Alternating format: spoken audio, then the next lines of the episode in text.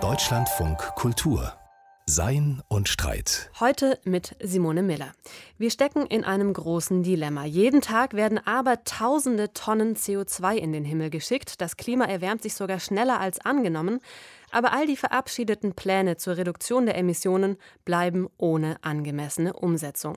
Wie mit dieser Situation umgehen? Wie könnte Bewegung in diese festgefahrene Situation kommen? Wer sind die entscheidenden Kräfte dabei? Und was können wir ganz individuell tun? Das sind die Fragen, die uns in dieser Ausgabe von Sein und Streit auf den Nägeln brennen. Und dazu freue ich mich jetzt sehr, meinen Gast begrüßen zu dürfen. Über Leitung aus Radolfzell am Bodensee ist uns zugeschaltet Bernward Gesang, Philosoph mit Schwerpunkt auf Wirtschaftsphilosophie Philosophie und selbstbezeichnender Utilitarist. Sein neuestes Buch ist gerade erschienen unter dem Titel Mit kühlem Kopf über den Nutzen der Philosophie für die Klimadebatte. Herzlich willkommen. Ja, guten Tag, Frau Miller. Herr Gesang, beginnen wir mal mit einer ganz grundlegenden Frage. Was sollten wir uns vornehmen angesichts der drohenden Katastrophe? Ich stelle diese Frage, weil es im Feld der Klimapolitik auch im Bereich der philosophischen Arbeiten dazu ja sehr verschiedene Positionen gibt. Auf der einen Seite diejenigen, die vor Überforderungen warnen, also für Pragmatismus werben, und auf der anderen Seite diejenigen, die sagen, so, das heißt innerhalb dieses kapitalistischen Wirtschaftssystems kann es nicht weitergehen, wir müssen massiv umbauen. Was also sagen Sie, nicht untergehen oder eine ganz andere, eine viel bessere Welt erschaffen? Ja, ich versuche den Mittelweg zwischen beiden Positionen zu finden. Die goldene Mitte schon seit Aristoteles sehr populär. Das heißt, einerseits wollen wir natürlich überleben und sollten den Kapitalismus so umstellen, dass wir überleben können. Denn ihn ganz abschaffen ist eine sehr schwierige Übung. Aber es geht momentan also darum, die wichtigsten Fesseln für den Kapitalismus zu entwickeln. Das heißt zum Beispiel, dass er seine Energie für seinen Betrieb nicht mehr aus fossilen Quellen bezieht. Und dann können wir Stück für Stück fortfahren, Umweltgrenzen und soziale Grenzen einzubläuen. Und ich hoffe auch mit mehr Schwung als in der Vergangenheit, weil wir eben hoffentlich neue politische Institutionen dazu kriegen, die da mehr äh, leisten können. Das schlage ich unter anderem in meinem Buch vor. Die Alternative, den Kapitalismus ganz abzuschaffen, wäre durchaus wünschenswert. Ich glaube nicht, dass das System unbegrenzt weiter fortexistieren kann. Es geht sehr zulasten der Umwelt und wir haben sozusagen begrenzte Kapazitäten, begrenzte Ressourcen in der Umwelt und ein Kapitalismus, der auf permanentes Wachstum gedrillt ist. Und das kann nicht auf Dauer zusammenfassen. Eine endliche Welt und eine fortschwärend dynamische kapitalistische Wirtschaft, da muss die irgendwann mal an die Grenzen dieser Welt stoßen. Nun können wir die Grenzen mit Techniken und so weiter zwar weiter nach hinten schieben, aber irgendwann ist der Punkt erreicht, wo das nicht mehr geht, wo also die Dynamik an eine Grenze stößt und dann eben nicht mehr weiter fortgesetzt werden kann. Ja. Und wenn der Kapitalismus definiert ist durch diese Dynamik, dann kann er auch auf Dauer nicht irgendwie weitergehen. Bloß so schön das ist, das so zu denken, wir haben im Moment wirklich Schwierigkeiten, wenn wir meinen, wir könnten den Kapitalismus ersetzen, weil wir einfach nicht die Menschen dazu haben. Also die Menschen sind zum großen Teil, zumindest in den Industrienationen, mit dem System so, wie es funktioniert, alles in allem zufrieden. Sie sind in der Mehrheit wählen sie eben systemstabilisierende Parteien und der Unmut an den Rändern ist zwar unübersehbar, aber doch glaube ich, braucht neue Menschen nicht mehr den alten Adam sozusagen, um den Kapitalismus wirklich jetzt abzuschaffen. Und ja, das überfordert uns in der Tat im Moment. Deswegen sagen Sie, nur Lösungen, die aus allen Perspektiven plausibel sind, haben überhaupt Chancen, umgesetzt zu werden. Müssen wir aber, Herr Gesang, nicht feststellen, dass es überhaupt keine Lösung geben wird, die alle unterschreiben wollen? Schon allein deshalb, weil die drastische Senkung von CO2-Emissionen ja in jedem Fall mit harten Einbußen und Verlusten einhergehen muss, insbesondere für all diejenigen Branchen, die heute noch am Öl hängen und entsprechend ja auch für alle Verbraucherinnen, die diese ölbasierten Produkte konsumieren? Ja, es ist natürlich schwierig, äh, einen Konsens oder eine Mehrheitsentscheidung über diesen Umstieg herzustellen. Andererseits ist er letztendlich im Eigeninteresse aller Akteure, weil ähm, wir haben eben nur begrenzte Ressourcen und Kapazitäten, das System zu füttern, sozusagen Energie reinzugeben und Schadstoffe zu absorbieren in der Atmosphäre. Und wenn das eben nicht weitergeht, dann muss es im Interesse aller sein, letztendlich einen Umstieg hinzukriegen. Die Frage ist bloß, in welchen Zeitdimensionen man das ansiedelt. Und die Hoffnung besteht natürlich, dass es jetzt global gesehen äh, immer mehr Leute gibt, die ähm, zumindest ein gewisses Unbehagen spüren und bereit sind, eine gewisse Investition in die Zukunft zu leisten. Und ob das für einen radikalen Umbruch reicht, wage ich zu zweifeln. Aber ob es noch einen rechtzeitigen Umbruch geben kann, ja, da hoffe ich eben drauf. Da bleibt einem aber auch nichts anderes als hoffen. Man kann jetzt sagen, es ist alles zu spät, wir kriegen das nicht mehr hin, wir lassen das Thema ruhen. Aber das hat letztendlich zur Folge, dass wir den Kopf in den Sand stecken und wir wissen gar nicht, ob wir noch Zeit haben oder nicht. Das heißt, wir wissen gar nicht, ab wann es sozusagen legitim ist, den Kopf in den Sand zu stecken. Und wenn wir es zu früh tun, dann verursachen wir damit enormes Leid und enorme Schwierigkeiten. Und ähm, Deshalb plädiere ich dafür, lieber länger zu kämpfen. Das kann nicht schaden, sozusagen, als zu früh zu resignieren. Das kann sehr wohl schaden. Ne? Genau, und deswegen plädieren Sie sozusagen für eine pragmatische Linie in der Klimapolitik. Und mit dieser pragmatischen Weichenstellung geht auch die Entscheidung einher, der Klimakrise dezidierten Vorrang zu geben vor der Umwelt- und vor der Armutskrise. Warum halten Sie diese Vorrangstellung nicht nur für legitim, sondern sogar für notwendig?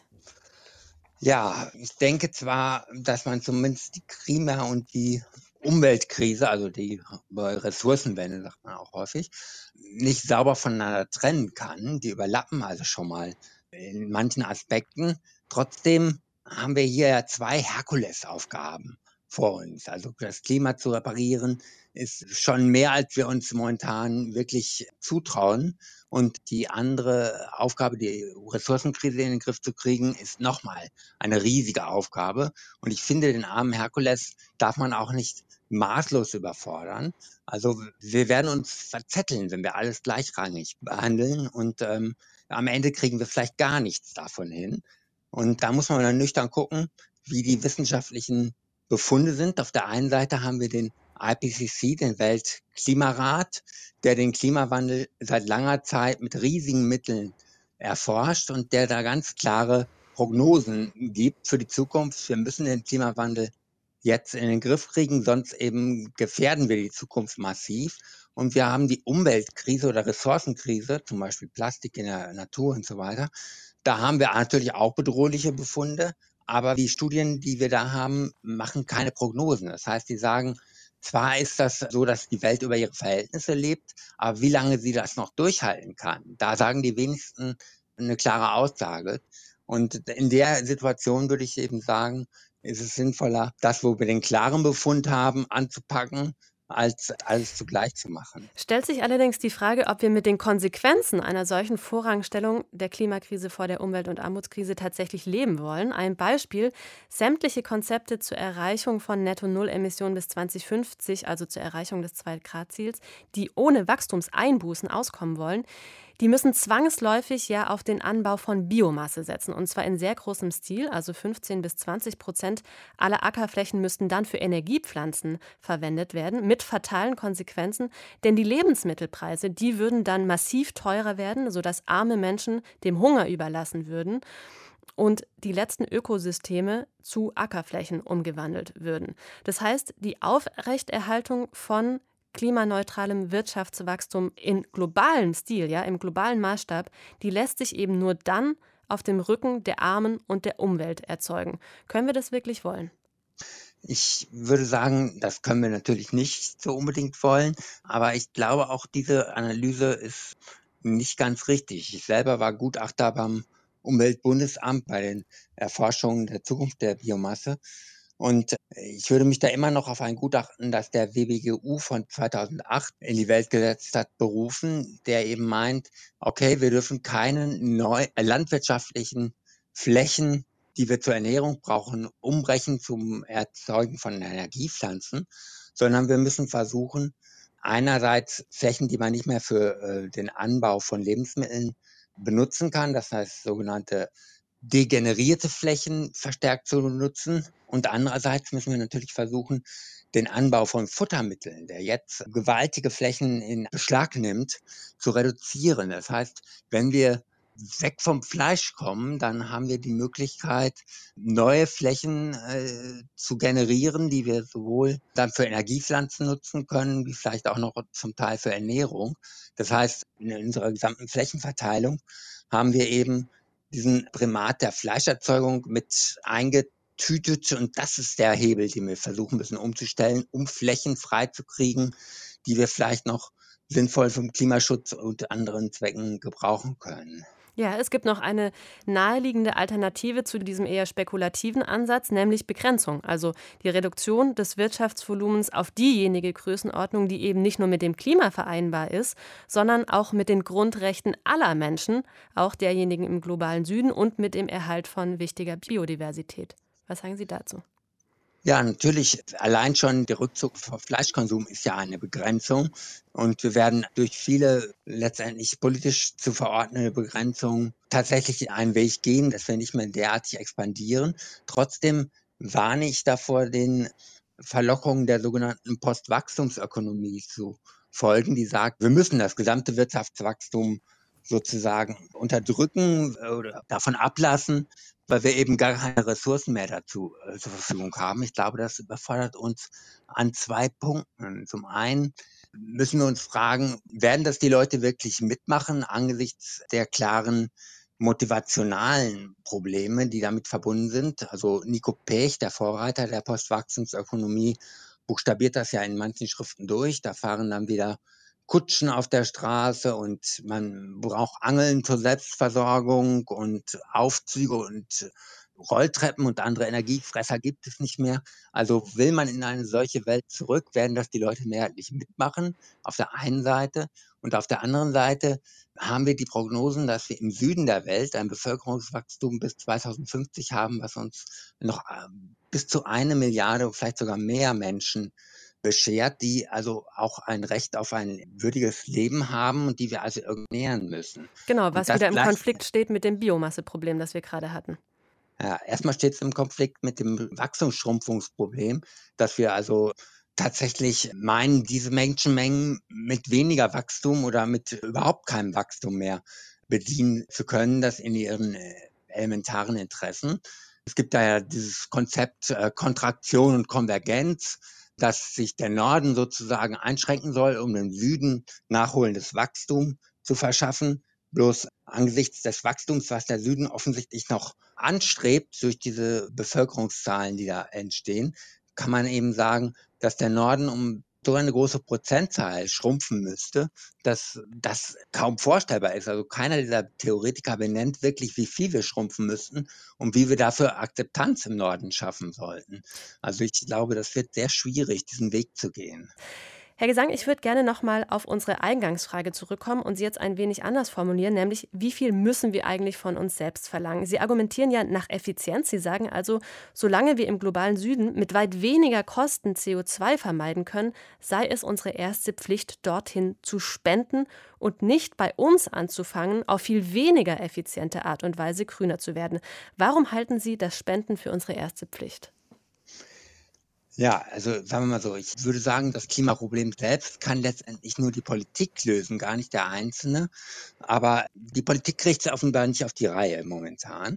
Und dann bleibt eben der Job liegen und dazu ist er zu wichtig, um liegen zu bleiben. Das heißt, wir müssen als individuelle Personen einspringen, soweit wir können und jetzt sozusagen den Problemdruck mildern, damit wir später nicht vor unlösbaren Problemen stehen, wenn eine politische Lösung kommt. Das äh, vorweg gesagt, glaube ich, es gibt mehrere Überlegungen, die uns auf den Weg zwingen, den Sie gerade zitiert haben. Zum einen hat die vorhin schon angesprochen, die Motivation. Ich glaube nicht, dass ein konkreter Weg in die Postwachstumsökonomie tatsächlich vermittelbar ist, weil viele nicht mitmachen werden. Ich glaube, dazu ist der alte Adam doch noch zu stark. Und es ist ein anthropologisches Faktum, dass uns Geld zahlen offensichtlich leichter fällt, als unser Verhalten insgesamt umzustellen. Also wir sehen das ja an der Ökosteuer, die in Deutschland eingeführt wurde. Da hat man auch lieber mehr Geld in Kauf genommen, aber das Auto und das Fahrverhalten nicht wirklich geändert. Das ist natürlich bedauerlich, aber das zeigt uns schon mal, dass diese Motivationsschraube funktioniert, die auf mehr Geld hinausläuft. Zum anderen gibt es den Gesichtspunkt der Effizienz. Ich glaube eben, Wenn wir zum Beispiel für äh, arme Regenwaldbauern spenden, haben wir den Vorteil, dass wir sowohl einen Effekt auf die Armut dieser Regenwaldbauern haben, also da etwas Gutes tun, wie eben diese Regenwaldbauern dazu bewegen, ihr Land nicht zu verkaufen, weil sie jetzt eben ihr Auskommen haben und dann an Großkonzerne nicht mehr verkaufen müssen, die den Regenwald eben roden wollen, um da zum Beispiel Vieh anzubauen oder Palmölplantagen oder sowas zu errichten. Da haben wir also einen Effekt auf das Klima. Wir haben einen Effekt auf den Artenschutz, weil die Arten natürlich bewahrt werden, die im Urwald leben. Wir haben den Schutz der konkreten Tiere, also etwa der Orang-Utans, die im Urwald leben. Wir haben den Schutz des Grundwassers und des Bodens und wir haben sogar einen Schutz vor Pandemie, weil wir wissen, dass Pandemien dadurch entstehen, dass wir Lebensräume von Tieren, die geschlossen vorher waren, verletzen und dann zum Beispiel in Kauf nehmen, dass Erreger von der Fledermaus auf den Menschen überspringen. Ja. So Aber ergibt sich da nicht ein Glaubwürdigkeitsproblem? Also wirken individuelle Spenden in den Süden nicht wie Ablasszahlungen, wenn sie nicht gleichzeitig verbunden sind mit Bemühungen, den eigenen westlichen Lebensstil auch ökologischer zu gestalten?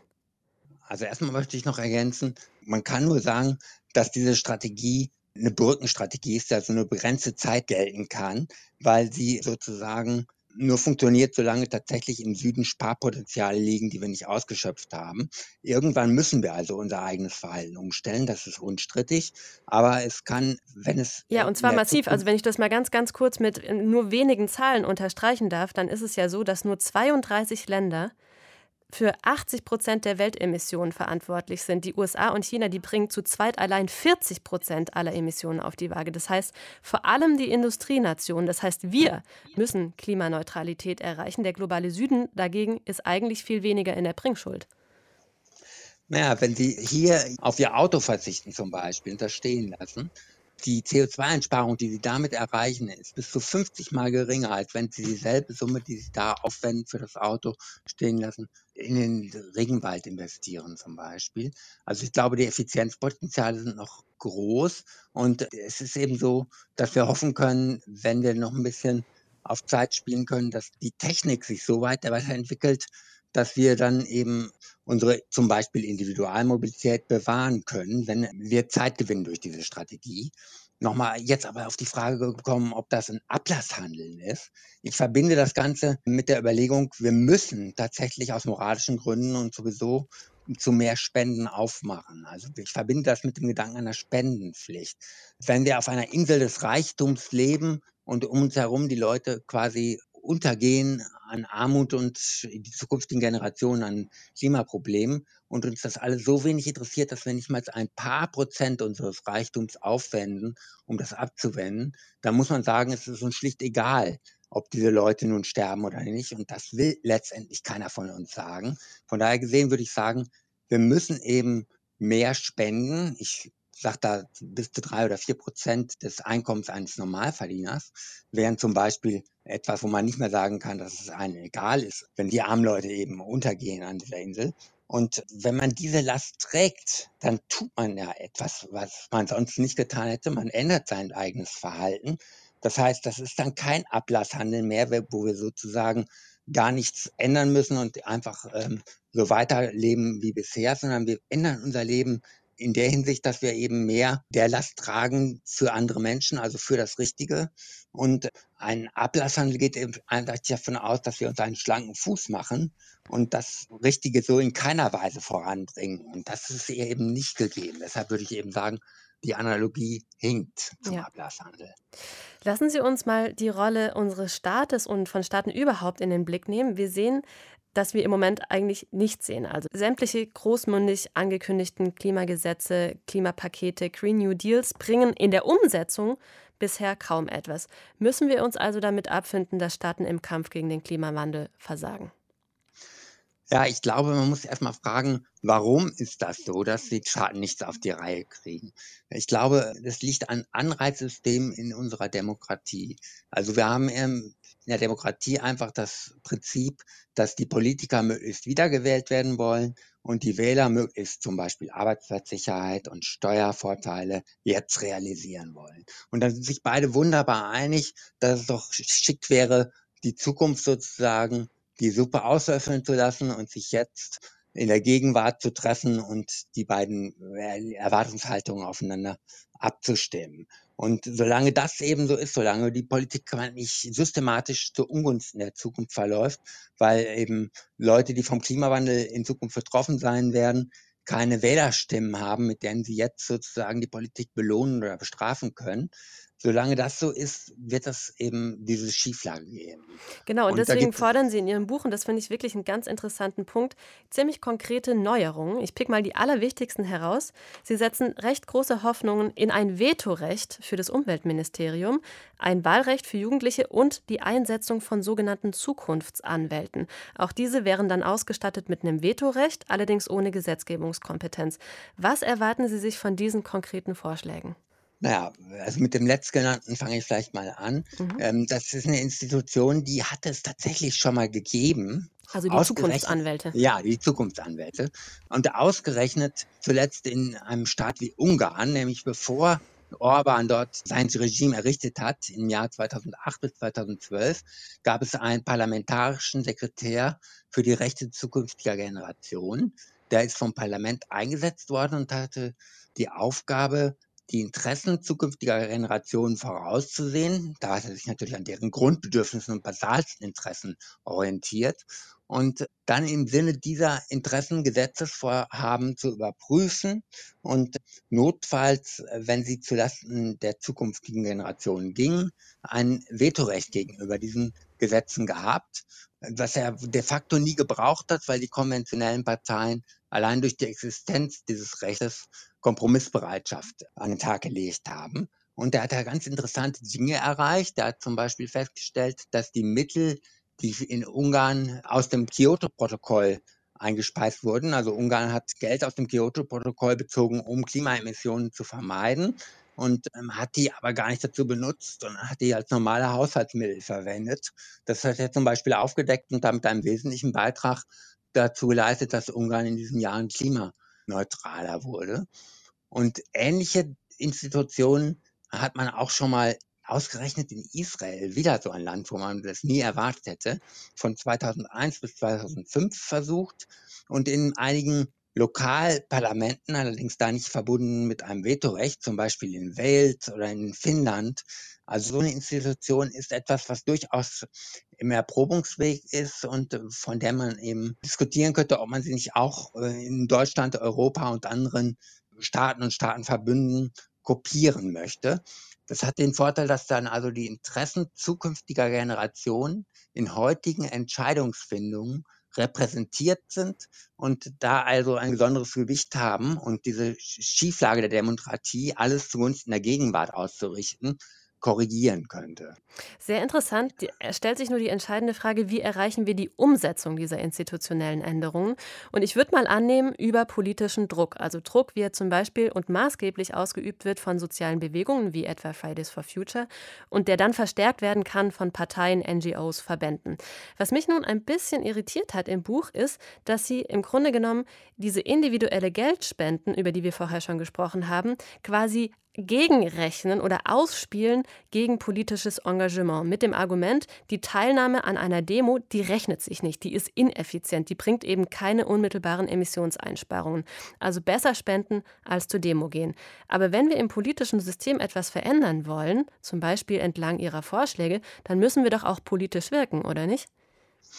Ähm, da haben Sie, glaube ich, was missverstanden. Ich plädiere dazu, dass wir uns erstmal sowieso als Wähler engagieren. Ich sage, es ist sinnvoll, als Wähler Druck auszuüben und ich plädiere auch dazu, dass man sich nicht in der Berechnung kleiner Unterschiede verzetteln soll. Also wenn man die Frage stellt, bringt das was, wenn ich noch zur Demo gehe oder nicht, dann ist der Aufwand, also die Kosten, die ich habe, dazu zur Demo zu gehen, so gering, dass ich im Zweifelsfall lieber zur Demo gehen sollte, weil, wie gesagt, mich das wenig Aufwand kostet und es aber einen großen Effekt auf Institutionen haben könnte.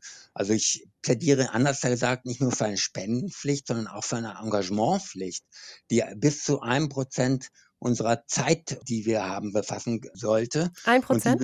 Ja, ja, genau. Und die besteht darin, sowohl zu informieren, wie kritisch zu diskutieren und sich auch in politischen Prozessen zu beteiligen. Jedenfalls ist der Appell dazu da, sich sowohl individuell auf der Straße zu engagieren, wie in Ämtern zu engagieren. Also das ist klar, wir müssen irgendwie Druck im Kessel erzeugen und gerade Fridays for Future zeigt uns, dass das auch möglich ist. Also der Grassroot-Weg, also vom Kleinen auf nach oben, ist für politisches Engagement extrem wichtig. So haben wir auch in Ungarn damals diesen Kommissar für zukünftige Generationen erreicht. Denn die NGOs haben Druck aufs Parlament gemacht und das Parlament hat dann diesen Weg gewählt, den Sekretär einzusetzen. Also da sieht man schon, dass Druck von unten letztendlich auch unverzichtbar ist. Wir haben jetzt schon ein wenig darüber diskutiert, wohin wir eigentlich wollen, wie wir dabei vorgehen können, was wir von unserem Staat erwarten können, wie wir auch unsere politische Ordnung eventuell verändern sollten. Lassen Sie uns jetzt die Frage in den Mittelpunkt stellen, was kann jede und jeder von uns konkret beitragen und wie geht das zusammen mit sozialer Gerechtigkeit? Und um mal bei diesem Punkt anzufangen, können wir von allen Bevölkerungsschichten das Gleiche verlangen oder dürfen wir das gerade nicht? Also müssen wir nicht diejenigen, die viel emittieren, Herr Gesang, viel mehr in die Pflicht nehmen, müssen die nicht größere Opfer bringen, auch monetär gesehen, als diejenigen, die weniger CO2 zu verantworten haben. Sie sagen im Buch, die Klimafrage darf nicht ausgestochen werden von der sozialen Gerechtigkeit oder anders formuliert Klima First. Was meinen Sie denn damit und inwiefern sollte also die soziale Gerechtigkeit Ihrer Meinung nach hintanstehen? Ja, also erstmal muss ich sagen, dass soziale Gerechtigkeit erstmal eine wichtige Stellschraube ist, um Klimaschutz zu realisieren. Sie kriegen das in jeder Talkshow, wo dann irgendwann das Argument kommt, ja, und sollen die armen Leute jetzt tatsächlich auf Fleisch verzichten müssen oder ähnliches. Also de facto wird das schon kombiniert, soziale Gerechtigkeit und Klimaschutz. Anders geht es gar nicht, weil der Klimaschutz schwierig ist, sonst zu realisieren. Aber wir können auch feststellen, dass das natürlich die Kosten des Klimaschutzes in die Höhe treibt, einen sozialen Ausgleich zu betreiben. Und irgendwann könnte man sich vorstellen, dass da beides zusammen sozusagen nicht mehr geleistet werden kann. Und dann stellt sich natürlich die Frage, wo liegt der Primat?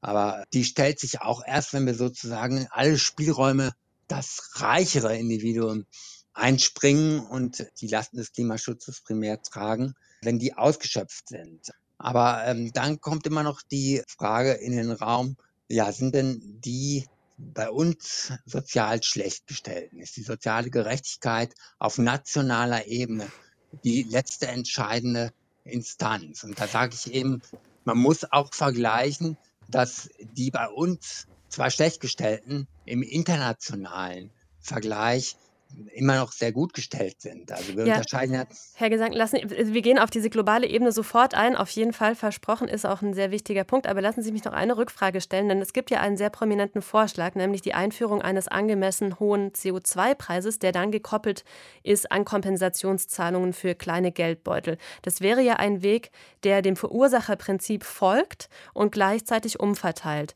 Würden Sie sich diesem Vorschlag anschließen oder wie positionieren Sie sich da? Ja, ja, da würde ich mich anschließen, dass wir tatsächlich Möglichkeiten haben, durch Kompensationszahlungen diejenigen, die sozial schlecht gestellt sind, zu entschädigen für ihren Aufwand und dass wir versuchen sollten, natürlich die Schultern, die mehr tragen können, erstmal in den Vordergrund zu stellen und denen Lasten aufzulegen und dann versuchen, den Klimawandel sozial gerecht über die Bühne zu bringen, weil letztendlich wird er nur so auf Akzeptanz stoßen. Dann gehen wir jetzt mal auf diese globale Dimension ein, die Sie gerade schon angesprochen haben. Denn letztendlich, also haben wir ein globales Problem und das noch dazu vor einem ehemals kolonialistischen Hintergrund. Das heißt, die gerechte Umsetzung, die kann sich, wie Sie gesagt haben, eben nicht nur auf den Ausgleich zwischen Arm und Reich im reichen Norden beziehen, sondern die muss sich natürlich auch und vor allem auf den Ausgleich zwischen globalem Norden und Süden konzentrieren. Und da gibt es meiner Meinung nach einen sehr interessanten Vorschlag, nämlich die Einführung von CO2-Konten für Staaten. Also, sodass diejenigen Staaten, die ihr CO2-Budget überstrapazieren, zusätzliche Emissionsrechte von denjenigen Staaten kaufen könnten, die ihr Budget unterschreiten. Dann käme es nämlich automatisch zu Geldtransfers in den globalen Süden, die dort dringend benötigt werden, um nachhaltige Infrastruktur aufbauen zu können. Was sagen Sie dazu? Ja, das ist ein sehr vernünftiger Plan, der letztendlich mit der Einführung eines weltweiten Emissionshandels letztendlich auch erzielt wird, nämlich dass man da massive Transferzahlungen von Nord nach Süd hat und dass diejenigen, die also im Süden ihre Budgets an CO2-Emissionen nicht auslasten, das sind sehr arme Leute, eben Geld aus dem Norden dafür kriegen, dass der Norden seine Produktionsweisen noch ein Stück weit weiterfahren kann und langsam umstellen kann. Das ist übrigens dasselbe Prinzip, wie ich auch mit der Spendenstrategie für Individuen fordere, dass man also tatsächlich erstmal die Sparpotenziale im Süden einstreicht und dann versucht, etwas langsamer den Norden umzustellen, um so Zeit zu gewinnen. Ja, nur dass sie auf einem staatlichen Niveau angesetzt ist und dadurch natürlich auch automatisch im globalen Norden Veränderungen zeitigt, denn durch steigende CO2-Preise wird natürlich jeder CO2-Konsum auch viel teurer. Wir müssen mit Blick auf die Zeit schon zur Schlussfrage kommen, Herr Gesang. Wenn wir jetzt mal in die ganz nahe Zukunft blicken, ja, was sollte denn in Ihren Augen in den nächsten fünf Jahren passieren? Worauf hoffen Sie und wie sollten wir dazu aktiv beitragen als Individuen? Ja, wenn es also sehr gut läuft sozusagen, und das beinhaltet das Wort Hoffnung, ja, hoffe ich erstmal, dass der Idiot, dessen Name nicht genannt werden sollte, geht. Dass es Sie meinen denjenigen, der gerade in den USA an der Macht ja, sitzt? Ja, ganz genau. Der sollte vielleicht mal äh, weg und dann könnte die USA wieder dem Paris-Abkommen beitreten und vor allen Dingen auf einen Green New Deal umschwenken, was ja auch diskutiert wird bei den Demokraten. Und dann würden vielleicht mal erneuerbare Energien billiger als Kohle werden und damit China und Indien bewegen, sich dahin äh, entschieden zu entwickeln, statt jetzt Strategien zu fahren, wo sie sowohl auf Kohle wie auf Erneuerbare setzen. Dann hoffe ich, dass die Finanzmärkte der Kohle ihre Unterstützung weiter entziehen. Es ist ja also so, dass immer mehr Fonds, zum Beispiel Staatsfonds und so weiter, Kohleaktien nicht mehr aufnehmen oder rausschmeißen und das bringt natürlich einen Druck auf die Kohleindustrie oder auf die fossile Industrie. Dann hoffe ich, dass die Prozesse vor Gericht, wo Klagen laufen, dass manche Konzerne wie Exxon und so weiter eben tatsächlich Umweltbelastungen in Kauf nehmen durch ihr Wirtschaftsmodell, dass die eventuell immer mehr Erfolg haben und damit die Konzerne zwingen, höhere Rücklagen für Entschädigungen bereitzustellen und dann fossile Energie immer unattraktiver wird. Mhm.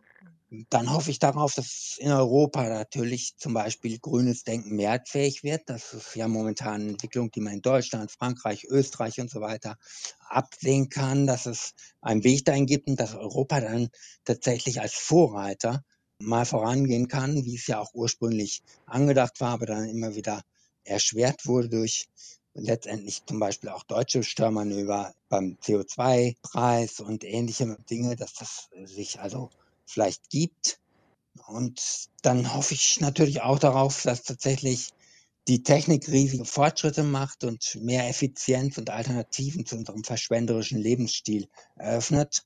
Genauso wie wir vielleicht durch eine politische Wendung nach Grün hin immer mehr Einschränkungen in diesem Lebensstil erfahren und immer mehr auf eine Suffizienzschiene gedrängt werden letztendlich hoffe ich also in fünf Jahren, dass sich die Prozesse verbessern. Allerdings weiß ich nicht, wie realistisch das ist. Das war Hoffnung ja immer so, dass sie sozusagen auch am Wunschdenken sind. Eine breite Palette der Hoffnung am Schluss. Herzlichen ja. Dank für dieses engagierte Gespräch, Bernhard Gesang.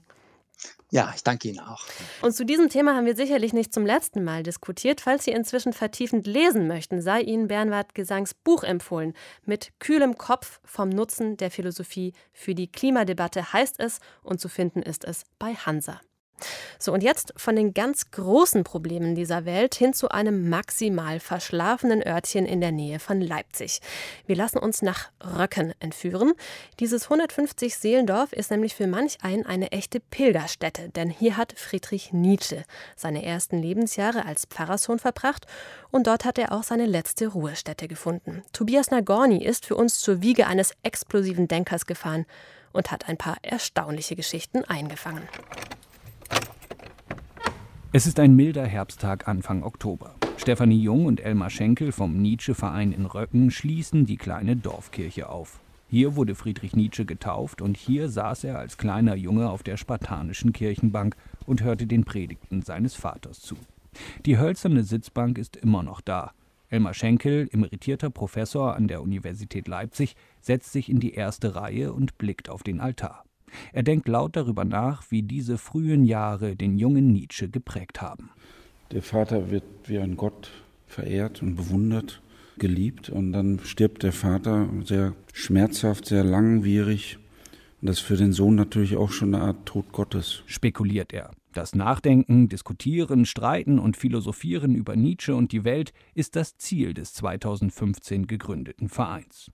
Links neben dem Altar hängt ein in Stein gemeißeltes Epitaph eines Ritters aus der Röckner Dorfgeschichte. Ja, Nietzsche hat ja über seine Röckener Zeit eine kleine Autobiografie geschrieben mit 14 Jahren. Da, da beschreibt er die Kirche und den Vater und das Leben in Röcken und auch diese Epitaphien, diese Ritter. Und da hat er immer dahin geschaut während des Gottesdienstes und es kam ihm sehr unheimlich vor. Also übernatürlich, möglicherweise auch übermenschlich, sodass man da auch wiederum so eine Wurzel finden könnte für den Übermenschen.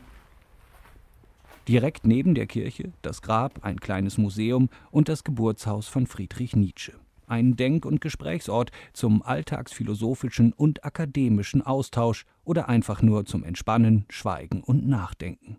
Rund 1500 Besucherinnen und Besucher kommen jährlich hierher. Heute aber ist es still. Das finde ich auch das Faszinierende bei Nietzsche. Dieses Publikum ist unglaublich bunt. Also es ist eine wahnsinnige Spannbreite. Ja, wir haben Gabelstapelfahrer, der kommt jedes Jahr ähm, neuer, kommt hier hierher, der ist aus Köln. Und dem ist es einfach wichtig, zum Neujahr hier zu sein und ein paar Stunden hier zu verbringen. Und er ist Lagerarbeiter. Dem ist Nietzsche wichtig in seiner Biografie, spielte das eine Rolle. Und dann geht es natürlich, na klar, wir haben Universitätsprofessoren, wir haben sehr, sehr viele Künstler. Die seltenen Gäste aus dem Ausland bleiben in Zeiten der Corona-Pandemie aus. Doch in der Vergangenheit machten sich einige Nietzsche-Fans sogar ganz aus Japan, Israel oder China auf den Weg nach Röcken. An einen Gast aus Peru erinnert sich Stefanie Jung besonders. Er war Lehrer in einer Schule, in einem Gymnasium und unterrichtet auch Nietzsche und er hat wirklich lange auf diesen Flug auch gespart. Also das war ihm wichtig und sein Ziel war tatsächlich Röcken. Es war nichts anderes, war jetzt auch keine Hauptstadt, kein München, kein Berlin. Sein Grab befindet sich direkt neben der Kirche. Eine schlichte Marmorplatte mit knapper Inschrift Friedrich Nietzsche, geboren 15. Oktober 1844, gestorben 25. August 1900. Nietzsches Denken fußt auf keiner systematischen Philosophie. Vielmehr sind es einzelne Gedanken, Schriften und Aphorismen, in denen er Kritik an Moral, Religion und der Philosophie selbst übt. Mit seinem berühmten Satz Gott ist tot sagte er den Rückzug der Religionen im Europa des 20. und 21. Jahrhunderts voraus. Und er erkannte, dass die dadurch entstehenden Leerstellen durch andere Götter ersetzt werden würden, zum Beispiel durch politische Ideologien oder den Glauben an Konsum und Kapitalismus. Das Komplizierte und Streitbare bei Nietzsche, jeder kann sich den Nietzsche zusammensetzen, der ihm passt. Angeblich hat sich Astrid Lindgren von Nietzsches Übermenschen inspirieren lassen und eine ganz liebenswürdige Version mit roten Zöpfen aus ihm gemacht. Pipi Langstrumpf. Ebenso beziehen sich die Transhumanisten aus dem Silicon Valley mit ihren Cyborg- und Unsterblichkeitsfantasien auf Nietzsche. Und auch die Nazis haben ihn für ihre Ideologie vereinnahmt, Widersprüche und Uneindeutigkeiten finden sich bei Nietzsche immer wieder.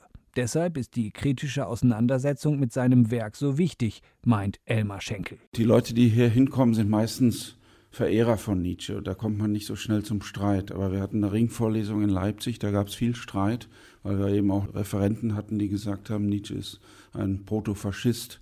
Und dann gibt es eine große Diskussion, was ist an ihm faschistoid und was ist genau das Gegenteil. Er ist ein sehr ambivalenter Denker. Aber das ist eben auch heute gerade wichtig, dass wir mit Ambivalenzen umzugehen lernen. Also für mich ist Nietzsche auch jemand, an dem man zu reifen lernt, mit dem man sich nicht identifizieren muss. Man kann aber trotzdem ihn gut finden, zum Teil und zum Teil schlecht finden. Man muss sich nicht immer hier schwarz und weiß mit Nietzsche beschäftigen. Das passiert auch bei Lesungen, Vorträgen und Rundgängen, die vom Nietzsche-Verein in Röcken organisiert werden. Am späten Nachmittag wird die Dorfkirche wieder verschlossen. Tobias Nagorny über die illustren Gäste von Röcken, wo Nietzsche das Licht der Welt erblickte und auch seine letzte Ruhe fand. Und damit geht diese Ausgabe von Sein und Streit zu Ende. Danke fürs Interesse und bleiben Sie oder werden Sie gesund. Am Mikrofon verabschiedet sich Simone Miller. Mehr von Sein und Streit hören Sie auch in unserer App, der DLF Audiothek. Jetzt kostenfrei herunterladen für Android und iOS.